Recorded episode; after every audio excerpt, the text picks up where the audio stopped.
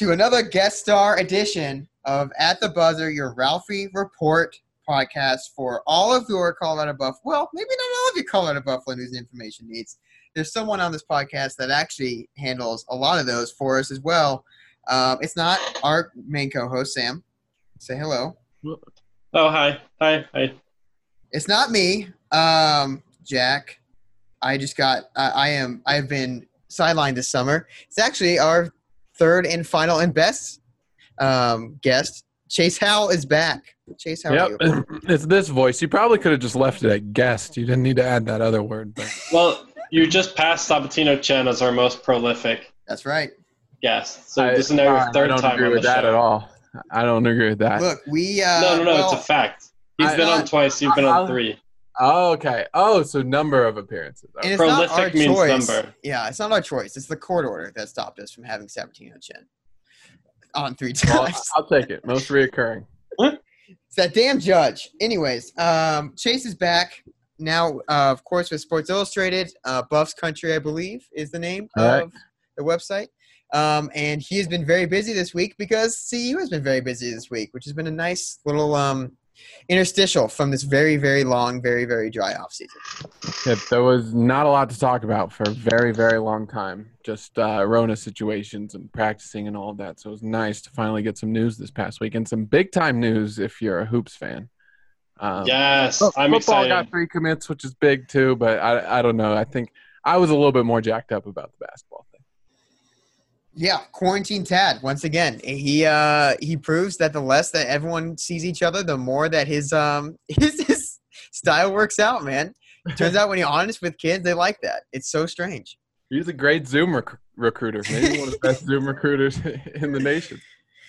Um, you know, before we get into all that, I have a bone to pick, and I'm gonna pick it right here. Um, I asked you for chipping sandwich advice, and I never got sandwich advice. I keep on thinking about that whenever. Thank I- you. And I, yet I, I, I hear replied a couple times and then I don't remember exactly what happened. I guess I just forgot about it. Um, yeah, we need to get you. uh, Have you gotten a wedge? Is I've that- never owned a chip uh, wedge in my life. Okay. Yeah, I, I can give you some some names. Just text Okay. me. There are angles. I didn't know this. There are things I need to consider. Um, I need the cheat code one that just lets me get down the green. So Anthony Kaz, he plays golf, doesn't he? He works Golf Channel. He should. he does. Oh, right. yeah, Uh, shout out to Anthony Kazmierzak, our Wow. own. look at us. We're so friendly. Wow.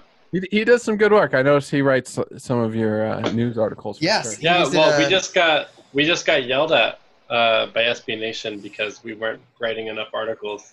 Uh, Now Sam says we. It's it's to protect someone, and that someone is me, and also frankly to protect Sam because he doesn't put me on a co-author for the podcast. Anyways, Yes, I do.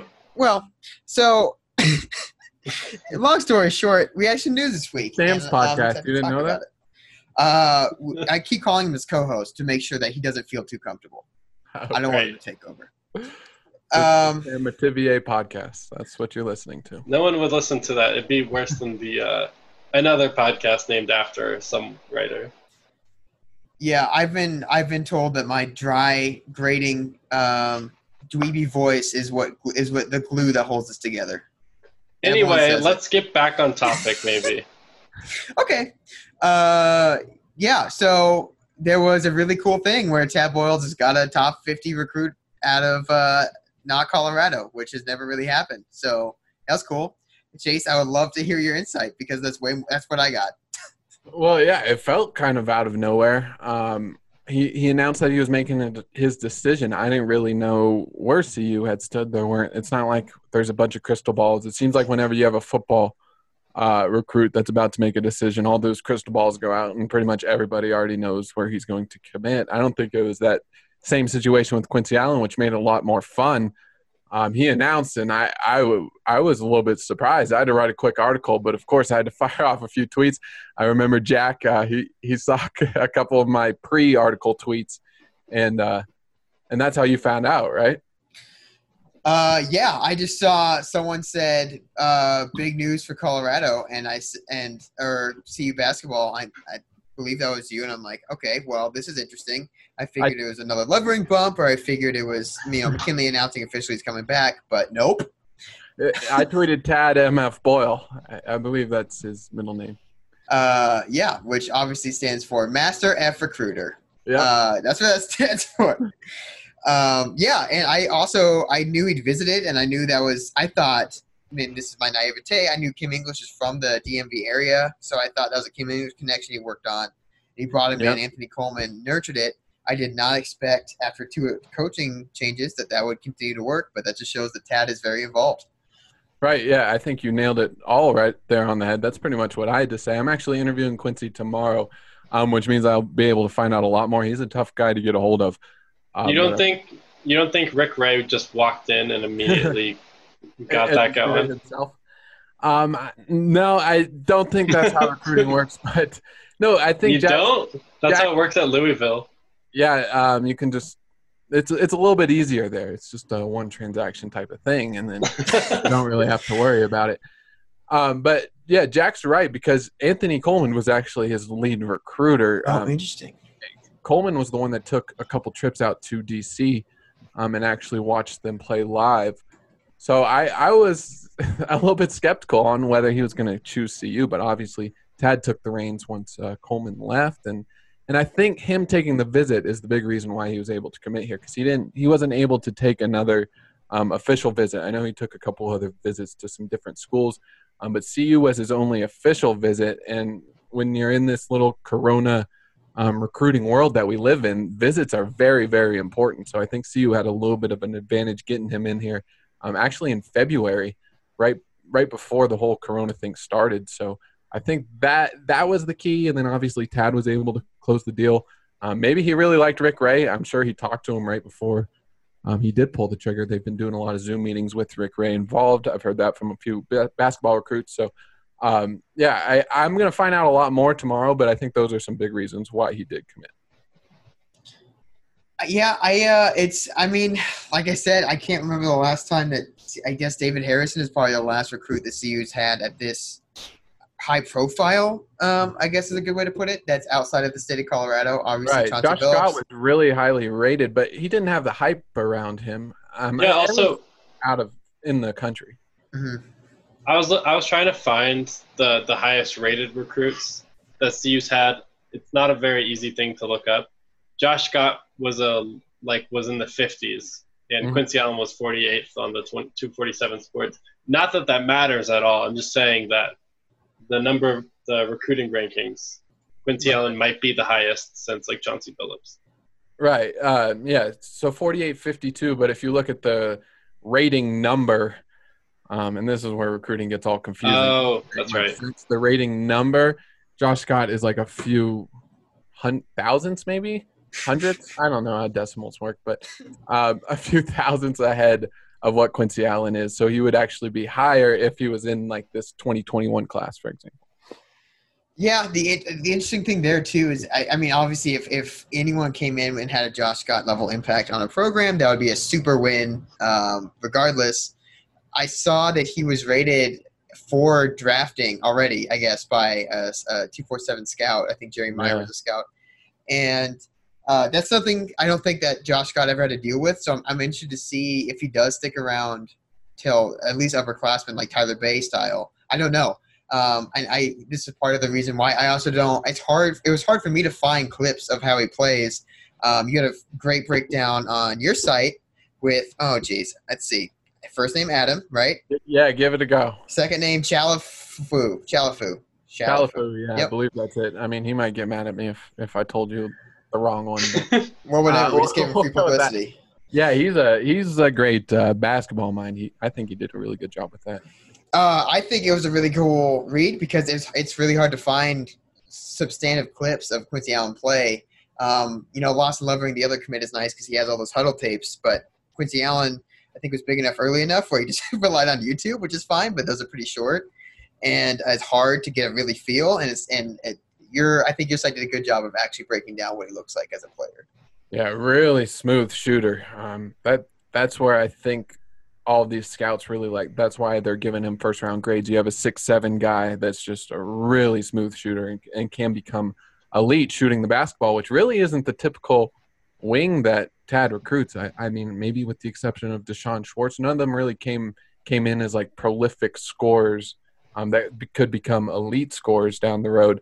uh, which is going to be key when you talk about whether he's going to leave early for the draft or not. He's going to have to be a really good shooter in order to do that. And so I don't know about whether he can be a one and done player just because he would have to average something around 20 points a game because he doesn't have incredible athleticism. I, th- I think uh, defensively he has some stuff to work on there too. So I, if he's going to leave early, it would have to be because he's scoring the basketball and scoring a, the basketball at a prolific rate.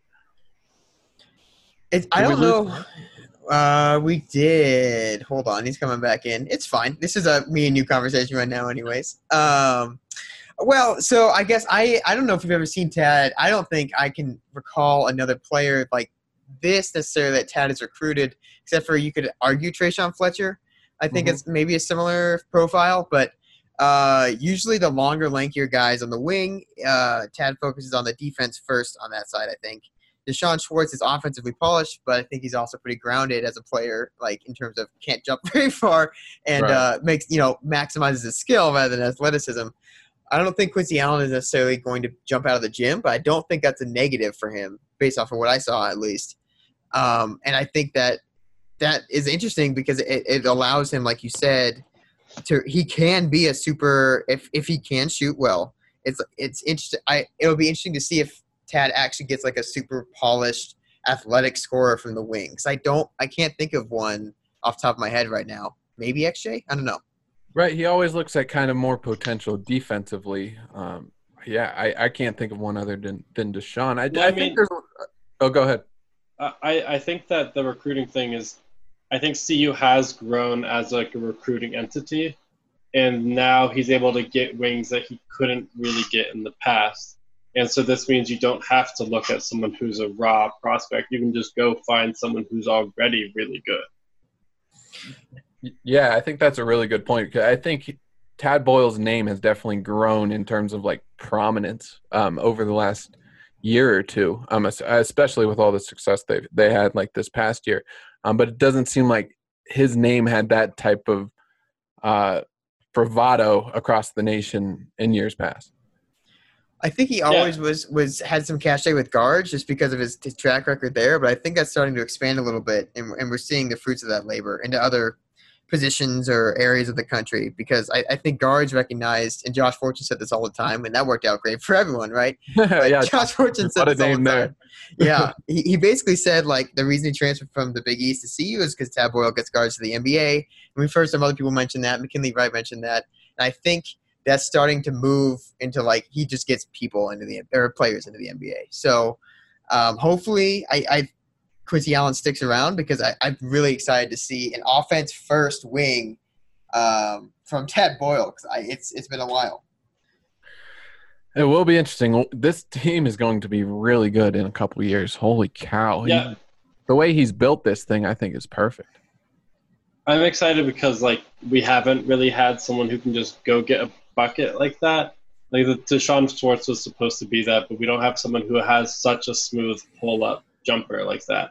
Well, you and say supposed just, to be, but like the Dayton game showed that he can be that. I think. And I no, I know, I know. Yeah. I'm saying consistently, like right, that is exactly this guy's game, is that he's just gonna go get a bucket, and he's also, I from what I saw and what I was reading, I, I was reading Adam Munster Tiger talk about him too, that he has a really high feel for the game and that he's filling out and going to be a pretty good defender.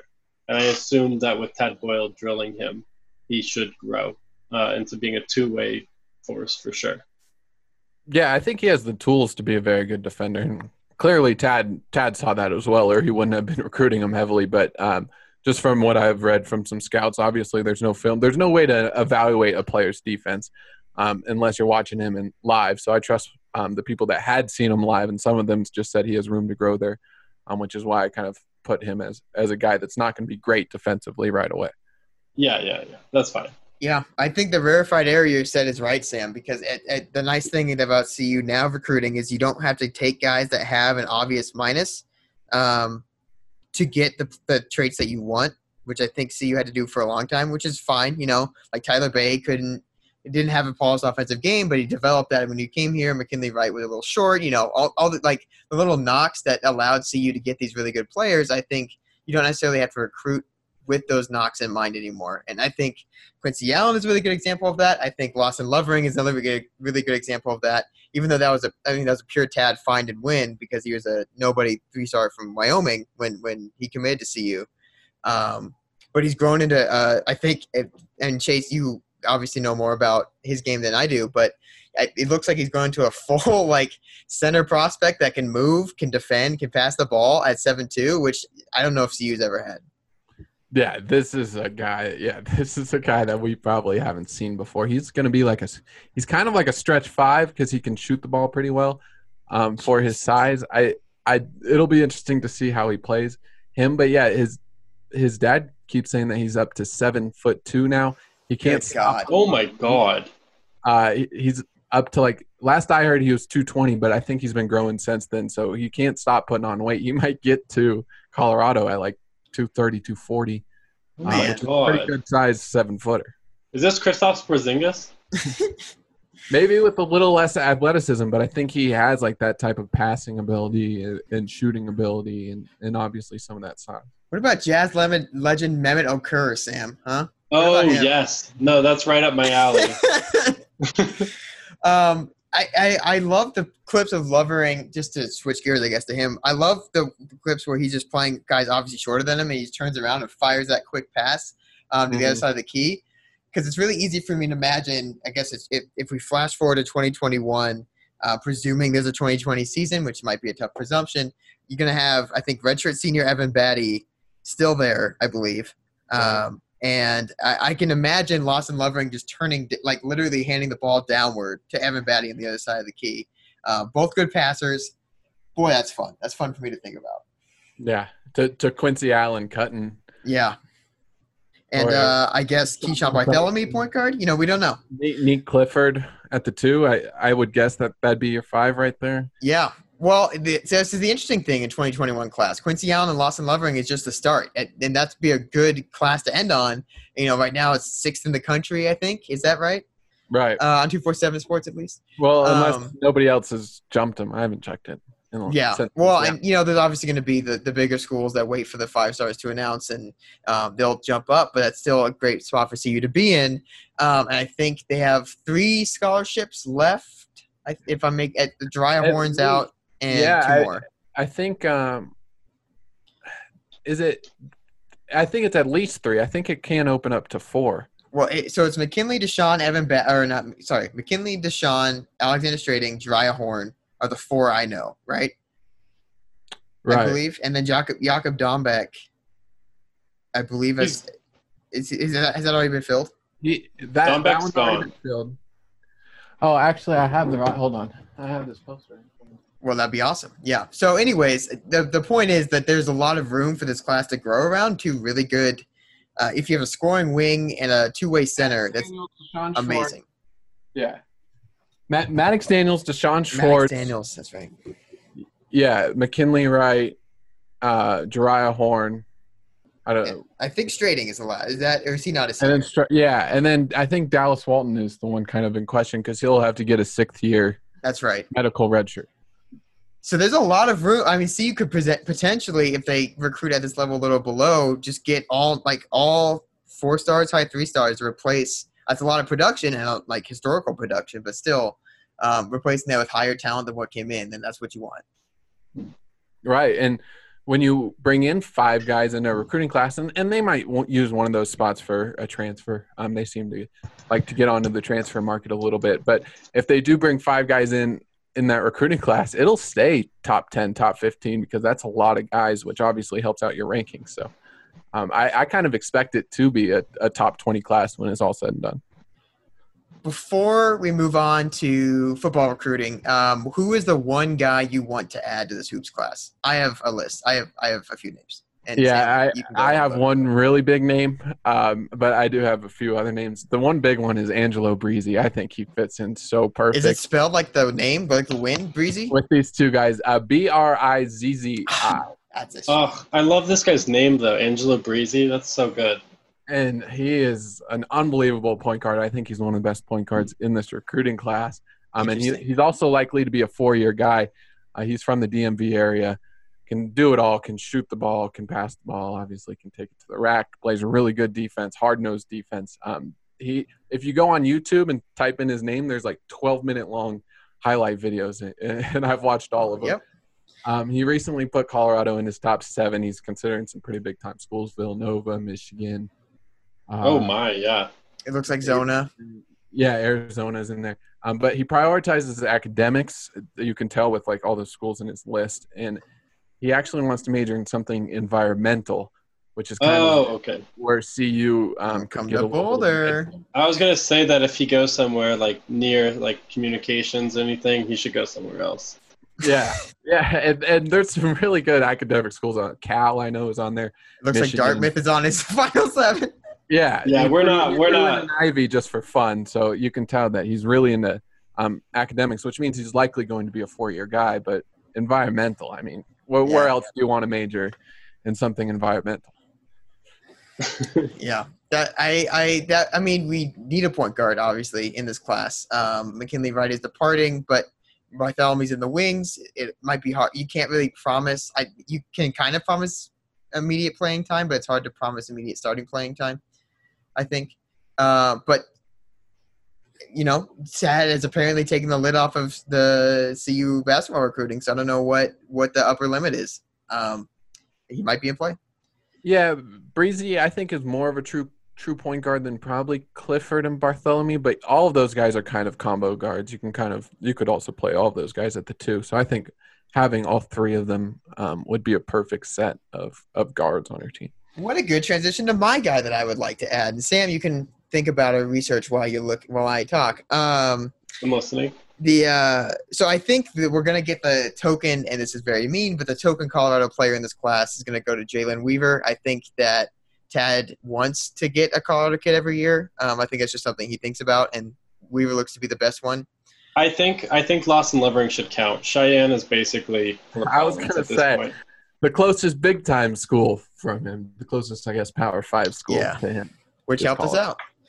Um, I, I think the guy I really want to see the most join, um, and this is a pure Tad guy, is a combo guard by the name of Tamar Bates. Um, Chase, if you've if you've looked at him at all, but I know there was some light interest before into CU from Tamar Bates, and he was he's an IMG guy by way of Kansas. Um, so because of that, he he runs with the AAU team that Tory Miller was on and Dom Collier was on. So there's a pretty long Tad connection to that AAU. Maybe. Jeriah Horne, isn't he from that area too?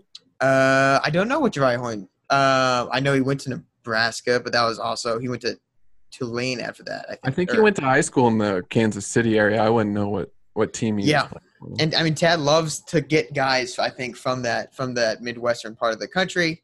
Um, he is a long point guard, combo guard that runs point, so that's Tad's up up Tad's alley. He is left-handed, so it's even more Tad's guy. Um, There you go. and he is he's athletic. He gets to the rack. His shot, in my opinion, is ugly, but it works. And um, I, I think if CU can grab him, he's. Uh, I mean, Kansas has the offer, and I feel like a guy from Kansas getting an offer from the University of is going to All right. Probably go there. But you know, if they fill up or if they decide to go somewhere else, um, I think it's CU and a bunch of regional programs. You know, Oklahoma's offered, Missouri, um, St. Louis, OSU, Creighton, yeah, Creighton, and those are all really good teams to Wichita compete against. State, those Yeah. types of schools. Yep. Yeah. And I think those are winnable battles if you put a lot of effort into it, but that's also really good um, competition. So I I think he'd be a nice add. You add Quincy Allen on the wing. Tamar Bates is a classic combo guard lefty. I think he drives a lot. Um, you know, best case is he's a really good defender. Um, he can get to the rack at will, and you see a little, very mini Spencer Dinwiddie or maybe a little Derek White in him. Um, but that would be who I'd want to add. I, I like that pick a lot. Um, yeah, I, think it's going to be hard though. It, it- it's so hard to beat out Kansas from with kids in the Kansas City area. You can basically already call that a loss, but with him not e- even committed yet, that class could fill up with Kansas, and then he could be out of a spot. You, you really never know. Yeah, and he's IMG Academy. Brett Maxey was just there. There's a CU connection. there you go. you might know the basketball coach. Uh, all, right. all right, Sam, do you have anyone? I don't know who any recruits are. Interesting. I don't follow. I don't follow players Basketball until they're. recruits. No, I don't follow players until they're in college. Okay, well, that's probably smart because I mean, the, the recruiting is a good way to get yourself disappointed, but it's also less fun. Right. Yeah, I don't want to. I don't want to follow uh, Cliff Alexander going to Kansas or Billy Preston also going to Kansas. Or my boy Thomas Robinson. Just kidding. he's Yeah, yeah, yeah. No, I love Thomas Robinson. I'm a a- Blazers fan, so I have a soft spot for Thomas Robinson. What a guy. Man, he was great. Ugh. Uh, back when I thought he was going to hire Danny Manning, he was the one I was most excited about. Also, I think I just made a reference that I thought everybody would get, but I don't think most people know Thomas Robinson played for the Blazers. I had I thought he was the Kings. So Well, Yeah. he got drafted by the Kings, but then he ended up on the Blazers. I don't know why I was. Can you imagine Well- also being the Kings picking Marvin Bagley over Luka Doncic? I'm sorry that's completely off topic, but damn. well, before we transition to football, let's also remember they picked Johnny Flynn over Steph Curry. That was the Timberwolves. Shit. And that was the Timberwolves right after they picked Wes Johnson over DeMarcus Cousins. And Yeah. Ricky Rubio over Curry, I think. Well, Ricky Rubio was a fine pick because he was supposed to be really good. And he probably would have been better if he didn't tear his ACL. That's my story. Oh, look at you, Jack. All right. Uh, now that we talked about our classic token mediocre players from the early 2010 NBAs, um, we can transition to football. Have fun. We want to talk about Br- Byron Leftwich? It, wait, is CU a basketball school? Can we debate that? Yes. Well. I mean, No they haven't had much football in a while. It's I, there's probably some fans that will get upset about this, but Well, I mean- Ralphie Report has been a hard Tad Boyle um, hardliner for years. It is that is our brand. So no, no debate. so, Basketball. so do you think because- the fired Tad Boyle crowd just doesn't listen to this podcast ever? I hope they don't. We don't need. I don't We think need the anybody listens to our podcast. I uh yeah I they are completely out of my bubble. Any fire Tad Boyle, I probably have them muted or blocked on Twitter. I uh I spent a very long time ta- arguing with my friend actually this last weekend, Chase. I'm glad you brought this up about about Tad Boyle because I we were talking about Quincy Allen and he said I just hope that you know he doesn't he doesn't um waste his potential with his coaching. And I said, what does that mean? And he said, well, you know, Tad Boyle's a bad coach. He just gets good guys in. Who said this? and uh, one of my friends and um and he took a big deep breath and went on a 30 minute spiel. I uh, I know well, which friend this is. I've met this friend. Maybe, yeah, yeah. So, anyways, we uh, I I looked through the last ten years of Pac-12 recruiting and the last ten years of Pac-12 conference results, and I this will probably eventually become a writing piece, so that way I don't get yelled at again. But Tad Boyle, on average, recruits at like seventh or eighth in conference is what I, is what I found over ten years. That's about what he's averaging, and that's a little generous, um, because Keyshawn Bartholomew didn't count, and there's a few other transfers that didn't count, but seventh or eighth in conference is where he's recruiting which I think is historical for CU, but obviously not upper half of the Pac-12. Um, his With average some finish, really bad years. yes, the Rodney Billups years especially. Um, I mean, there was a year that Josh Scott drug a team to the tournament that had Thomas Akyazili and Xavier Talton as the starting point guards. Um, I which miss Thomas Akyazili. okay, he was fun for ten minutes. I think he was a good ten minute player. I, I miss I like Lazar that. Nikolic. I more. like Jack's reaction to that. one. okay.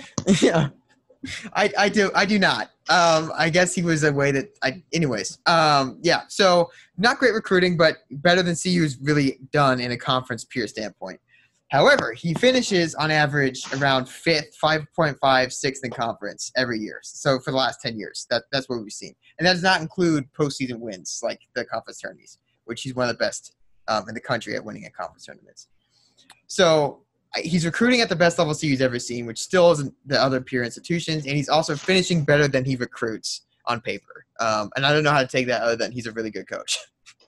Yeah, and he's the the amount of profit that the basketball team brings in uh, is bottom half of the Pac-12 as well, and so you combine all of those, and you're like, okay, why is he outperforming all of this stuff every year? And you guys keep on saying he's a bad coach. Yeah, and the other thing I said, the last thing I said to him was, uh, I think CU got really lucky that the best coach of all time happens to also be a lifer that wants to never leave. Because that means that we can pay him what we pay him and uh, not really have to worry too much.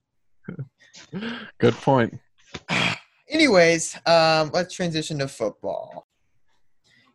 Uh, it looks, I mean, Colorado also had a pretty nice, busy week uh, on the football recruiting trail, but from none of the like actual, the stopping grounds that I expect that CU is active in, which is another weird um, coincidence of this, you know, virtual recruiting season. I guess is that you know, geographic closeness probably doesn't matter as much when you're on Zoom. Yeah, it, it's really weird. Arkansas, Nevada, Florida. Uh, what what are the? There's a couple Well, others. uh, I guess we can we can go through these real quick. Justin Oliver, I guess, is, is a Colorado native, but he was in Iowa, I believe, at the time for Fort Scott Community College. Um, and the latest one, uh, the North Carolina yeah, North Tyron Carolina. Tyron Taylor, Tryon Tyron, I think. Taylor? Tyron. Yeah, uh, he is from yeah a pretty nice suburb outside of I believe Charlotte, North Carolina, um, which I don't know if CU's ever got a player from out there. Th- the last I look, I remember I looked it up when he committed. They had a, a couple, um, class of 2009, maybe something along those lines. Yeah, same high school as Luke Maye. Fun fact. Oh wow, I didn't know Um. Yeah, but that, that's who came on this week. It, it was after like a f- months of silence. It, it felt like uh, CU football just threw them all out at once. Um, so I think the first one to commit was Tyron Taylor. Is that right? Or is it Uh, Tristan Tristan Oliver? Oliver, Tristan Oliver, early in the week. Yeah. Yeah, and he uh, might be a name that's familiar to some CU fans who follow very closely. He signed under Mel Tucker, I believe, in in 2019, um, and then due to, I think, was it academics or transcripts didn't transfer the way he wanted to, um, he left and went to a junior college for a year. Right. He um he actually had pretty good grades his last couple of years, but he came from the Compton area in California and then moved in with I believe his aunt and uncle Mhm. uh, in Colorado, and that's where he went to Legend. And he kind of cleaned up a lot of his academics, but I think he just didn't quite qualify um, for NCAA. uh, and from all intents and purposes, it sounds like also at, at junior college, his grades are you know more than adequate, um, exceptional, and he was I think in contact with Mel Tucker, and then obviously some things happened, and for some reason he fell out of contact with CU, and then um, I think Demetrice Martin reached back out. Was used I think he was the first one to reach back out, and I, I am very glad to have him aboard because that safety depth chart needs people. Right. So Mel and his staff, they actually sent him to a community college in Mississippi. I, I don't remember the right one, but I don't think things worked out there. He didn't like it for whatever reason and went to Iowa. Hmm. Um, and so once he went to Iowa, I think Mel kind of gave up on him and was like, he's not following the path that we gave him. Um, so that's why the contact just stopped with them. But uh, clearly, the new staff likes him, and uh, I think that's pretty big for what he's doing academically because Karl Dorrell um, really cares about how good these kids' grades are that he is recruiting. I don't think Coach Tucker cared as much. Yeah, and I don't I don't necessarily think that each each approach is right or wrong. I think that Dorrell is absolutely going to care about integrity first, and he has for a long part of his career. So it makes sense that he continues the same now. Um, I don't know. I think Justin Oliver is. I don't. I don't ever consider him a risk or anything. I think he's a really fun athlete, and I, I think he sounds like he grew a little bit as well, or was still growing, um, and he might be a good fit for Star. The ru- yeah, the rumors are he's up to 220. Uh, Good God. that, Damn. that would be giant. A 6'3", 220 or something like that. Yeah, that's, That's a pretty big. Davion That's like that's a Kam Chancellor safety if he if he stays up at safety. Yeah, r- right. Though I think you nailed it on the head. I think he's more of a fit for star, um, especially with like Demetrice Martin recruiting him. I think they think that he can cover a little bit, um, but he's a guy that that you probably want in the box at that size.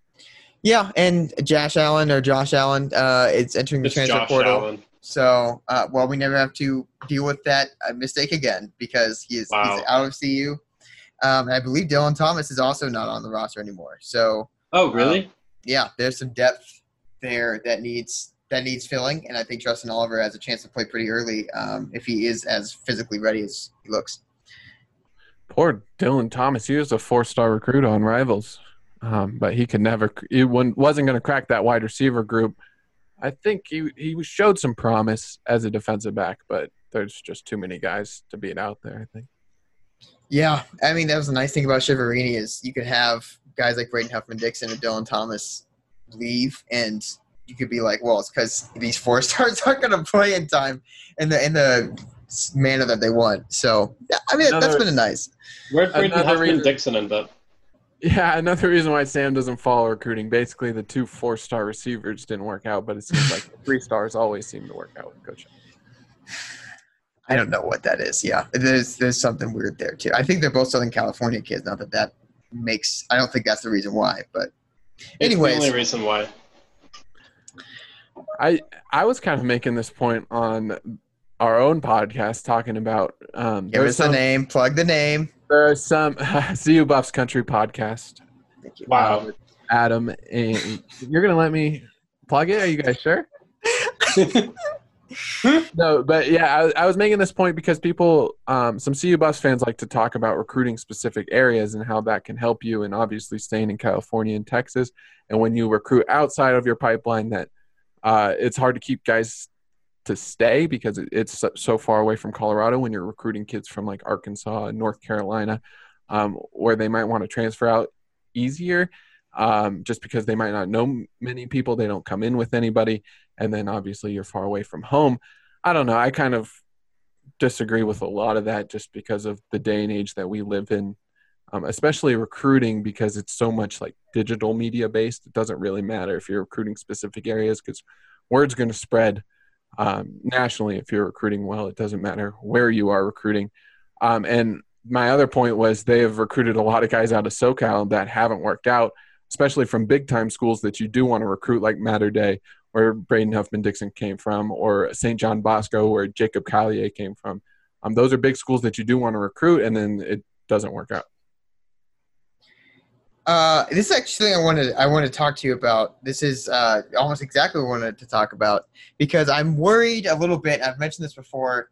I feel like this staff on paper should be recruiting Southern California better than the previous few staff iterations we've seen at CU because Dorrell has obviously extensive connections in UCLA uh, from his UCLA days. Taylor Embree as well has some pretty Cal- has some pretty big California connections, I think. And you know, Demetrice Martin's one of the most well-renowned California recruiters in the country. Um, I, I think also, you know, Michael Lowski is doing fine down there, and obviously Chiaverini should be um, getting into the right schools and the right doors. But for some reason, I don't think there's traction that I was Hagan, expecting down It's a there. pretty big name in, in the SoCal area. Yeah, and Darian Hagan for a while, and for good or bad, I think just focuses on his big his big running backs, and and I think gets them for the most part. But um, I, he definitely has more potential to do more. And it looks like to me, I'm just wondering why that isn't happening this class with all that SoCal firepower. It, it's a really good question. It might have something to do with um, these guys not being able to go out on the road and get into those high schools that they're used to going to and, and making connections there. Um, but yeah, that does seem to be a pretty big worry. Um, I mean, like they have, they have the ability to be able to recruit there. You just named all the reasons right there. Um, so it's definitely weird, and, and they're getting dominated in Southern California, but they're able to find talent elsewhere. I, I don't even know if there's a guy I have that I really think is like going to commit to CU from the Southern California area. There's a few um, in Northern California, but yeah, it, it's a really weird cycle, and I'm not really sure what what the explanation is there. Demetrice Martin has mentioned before, I think, um, I think this was on 247, that he likes to get in person visits out to the Inland Empire, which is like his, his bread and butter. And it, it sounds like the lack of that has allowed him or hampered him um, to go national and not necessarily focus on his deep connections. Um, and maybe when that people are allowed to travel more, or when the when California is not the hotspot of the world, he can jump out there and some work some of those. I know he's gotten us on some, pretty impressive final six or final five lists, but that that you know that does not help your team if they don't sign. Right, none of them worked out. There, there were a couple. Um, Devin Kirkwood's one of them that ended up going to UCLA. There were a couple from the, that Southern California area that did put CU in their top schools because of Demetrice Martin. But yeah, it doesn't seem like they're going to land land any of them. Um, there were a couple at his alma mater, John Muir. John Muir. I don't know how to pronounce that. Um, in Pasadena, he they, he was in on both of them, and they both ended up committing elsewhere. So I I don't know exactly what's going on there because I don't know enough about Demetrice Martin, but he's supposed to be a guy um, that's supposed to be able to pull out big time talent out of Southern California, and and he hasn't been able to do. and I, I, you mentioned it too. I think Darian Hagan, I would wish is always more active there because his name will always carry weight um, in SoCal and Colorado. Um, Chiaverini obviously connections, but he has a lot on his plate, and yeah, I, I, I guess hopefully we do see it bear out as the staff builds connections. And it looks like Taylor Embree is a pretty dogged recruiter, so um, I think he'll do just fine out there too. But it's been interesting that they rely on these connections, and it's not like Tyus Martin or Tyron Taylor, which we can talk about real quick, is are bad players. They just aren't. Um, I don't know. It's it, it's interesting to see that. I think Steve could get similar players from Southern California, but instead they they get out of their footprint successfully, but they still got out of their footprint to get those players. Right, and and you don't know how that's going to work out down the line. I the other thing maybe about Southern California why it's become more difficult to recruit out of is everybody is recruiting that area. It's not just Pac-12 schools; it's schools all across the country, and it seems like LSU has found some more success going into Southern California. Ohio State seems to be getting a bunch of commits out of that area. So the big time schools are going in there um, and getting guys, and, and maybe it's just become a, a more difficult ground to be able to. Um, yeah, well, I guess the way that that works is it used to be, I think, that CU would get uh, people that didn't go to USC or Stanford, and that that was the trickle down effect. And then you know UCLA and CU would battle for those kids. It's in the not or and you know before McCartney really had it rolling, and then they could just take who they wanted. And now I think the trickle down is like it's like you said, LSU, Ohio State, national brands, and USC is having a giant resurgence because of Donte Williams and some other crazy stuff. So they're also just getting who they want now as well. And um, I think it's, Arizona State has become a huge name in that area. Uh, Oh, Antonio, Antonio Pierce. I think it's a big Same reason. time. Yeah. Who even are these people? Uh, so I don't know, Sam. I don't know how to explain this to you, but Donte Williams is, I guess, the best Southern California recruiter in the country, um, and he's Where- bounced where around does- from Nebraska to Oregon and now to USC. Great. Uh, oh, Antonio Pierce is the Arizona State defensive coordinator now. Is that the Herm old- Edwards. Was he the Giants linebacker? Yep. yep. Yeah. Fuck yeah, uh, I have his card. Jack, another name that Sam's not going to know. Uh, Tee Martin. He's yep. I know Tee Martin. good. Oh, see this. That's because Jack was talking to me about candidates that he wants at SCU. Yeah. Yeah, he's at Tennessee right now, and I think they're recruiting that area as well. Um, but he's a big. Why not Tennessee Martin? Tee Martin, no? Uh, I no, I don't think so. Yeah, I mean, he won a national championship for them, Sam. Fun fact: That's cool. uh, the guy who replaced Peyton Manning. Anyways, um, yeah, Tee Martin. eh, There are people who are now opposing Southern California. So I think they saw USC as a little weak, and they saw the Pac-12 in general as a little weak, and they're coming in pretty hard. And I think that also stops CU from coming in pretty hard. It was nice under Tucker and Chiaverini because they pivoted to Texas, but now in Texas as well, there's some traction. But I think Chiaverini's step back has hurt them there too. I don't know. It's interesting. It's a it's a weird class. It's not like Tyron Taylor or Tyus Martin are bad players. Um, Tyron Taylor, cornerback out of North Carolina that we mentioned, um, and it sounds like he's long and lanky too. It's just Yeah. it's interesting. We we went out there to get a cornerback like Tyron Taylor. I, I like Tyus Martin a lot. Um, I think he's going to be a very good player. He's going to play the zero or one technique, but he can just move people, and that's what you want at that position. Giant human being. I think he's right now 6'3", 320.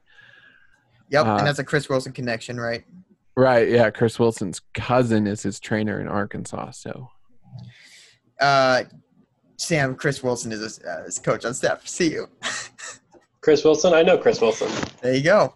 don't have to see- no- see, his coach. I'm I'm the normal audience that you're broadcasting to. I follow this team so closely. I don't know these names. So keep that in mind as you're doing this for our, our listeners. Yeah, I know. We always got to. We we have to double check. I think sometimes you get too far into the weeds, and then and then you lose listeners because they don't. Especially because like you you two are very into this. I, Obviously, I think it's interesting. I don't know. job. No, no, no. I'm just I'm just asserting what I'm what I'm here for.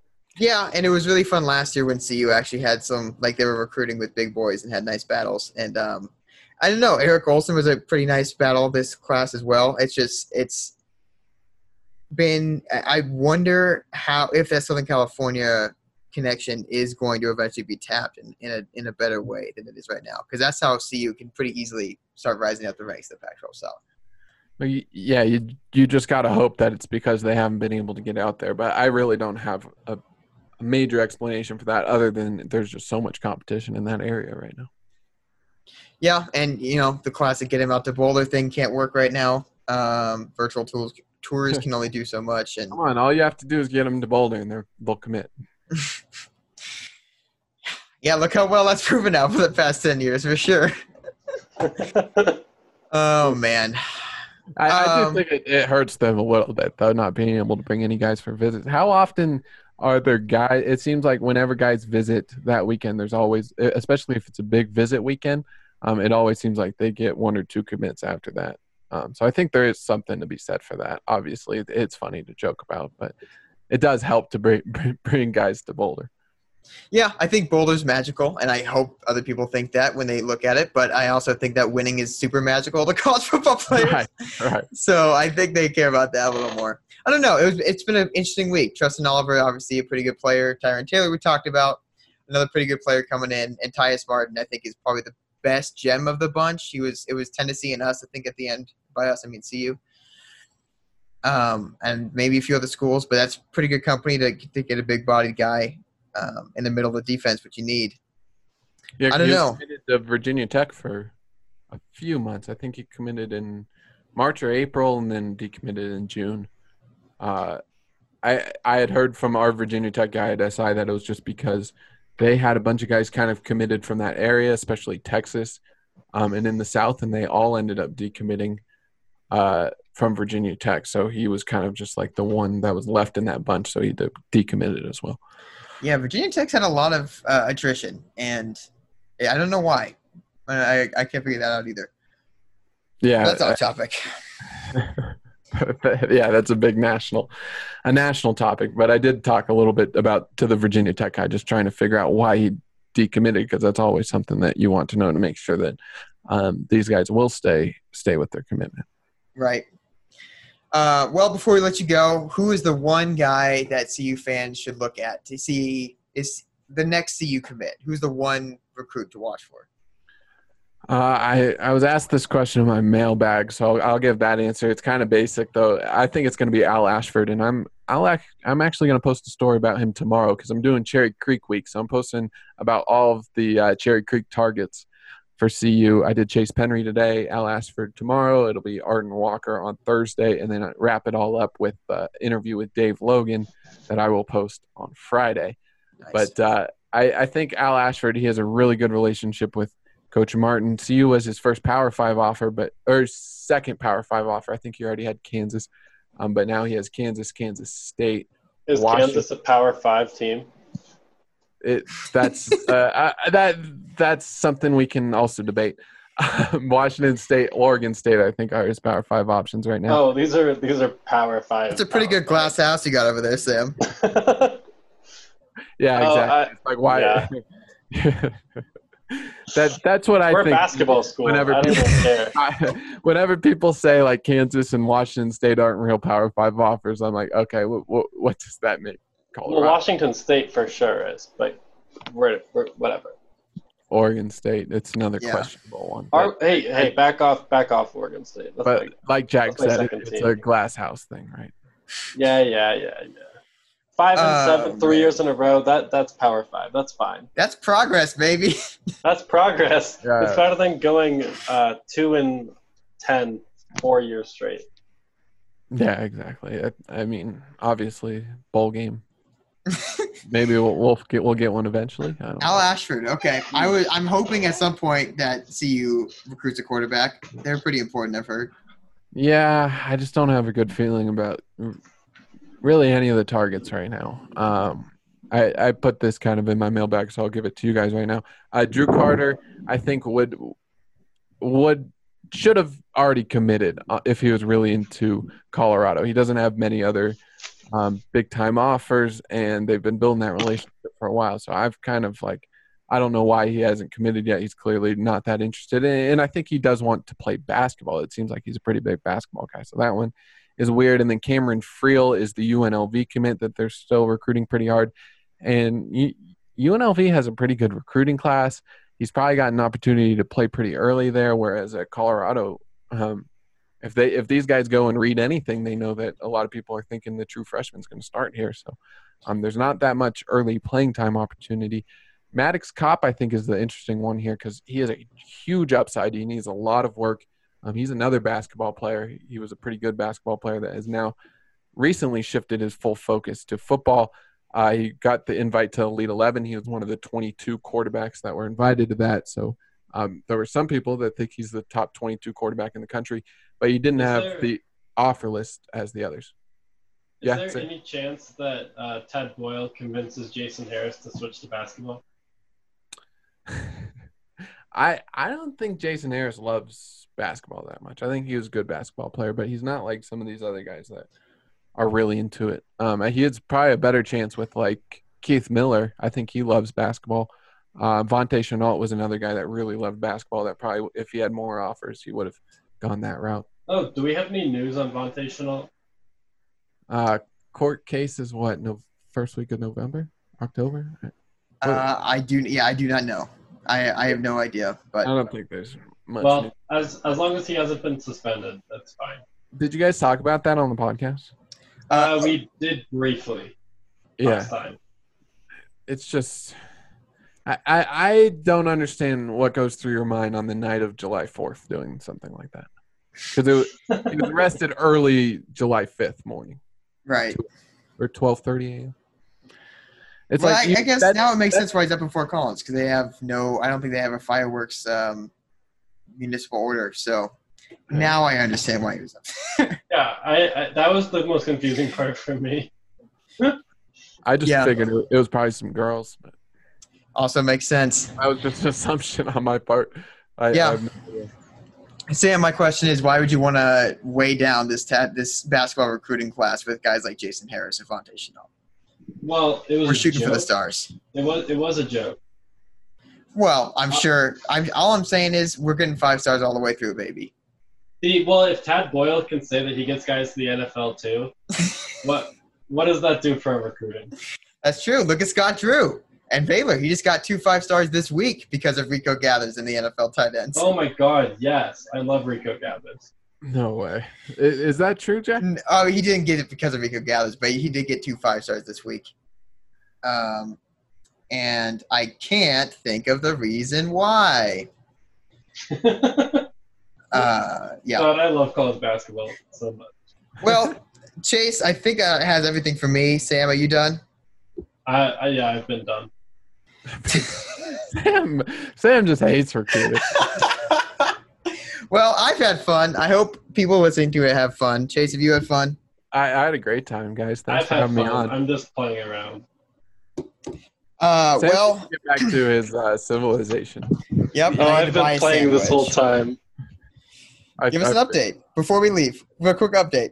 This is the ending of the podcast. This is the end of the podcast, Sam. No problem. Okay, so before we recorded, I was about to settle a city. The Celts settled Dublin right where I was going to set it. I took over that city, and built my own city on the ruins. There you go. Awesome. Way to rise from the ashes like a phoenix. City, what? Way to rise from the ashes like a phoenix, Sam. Thank Build you. on what's Thank broken. Yes, Babylon right. was not built in one day. Okay. Goodbye. Buzz! Buzz! Buzz! Buzz!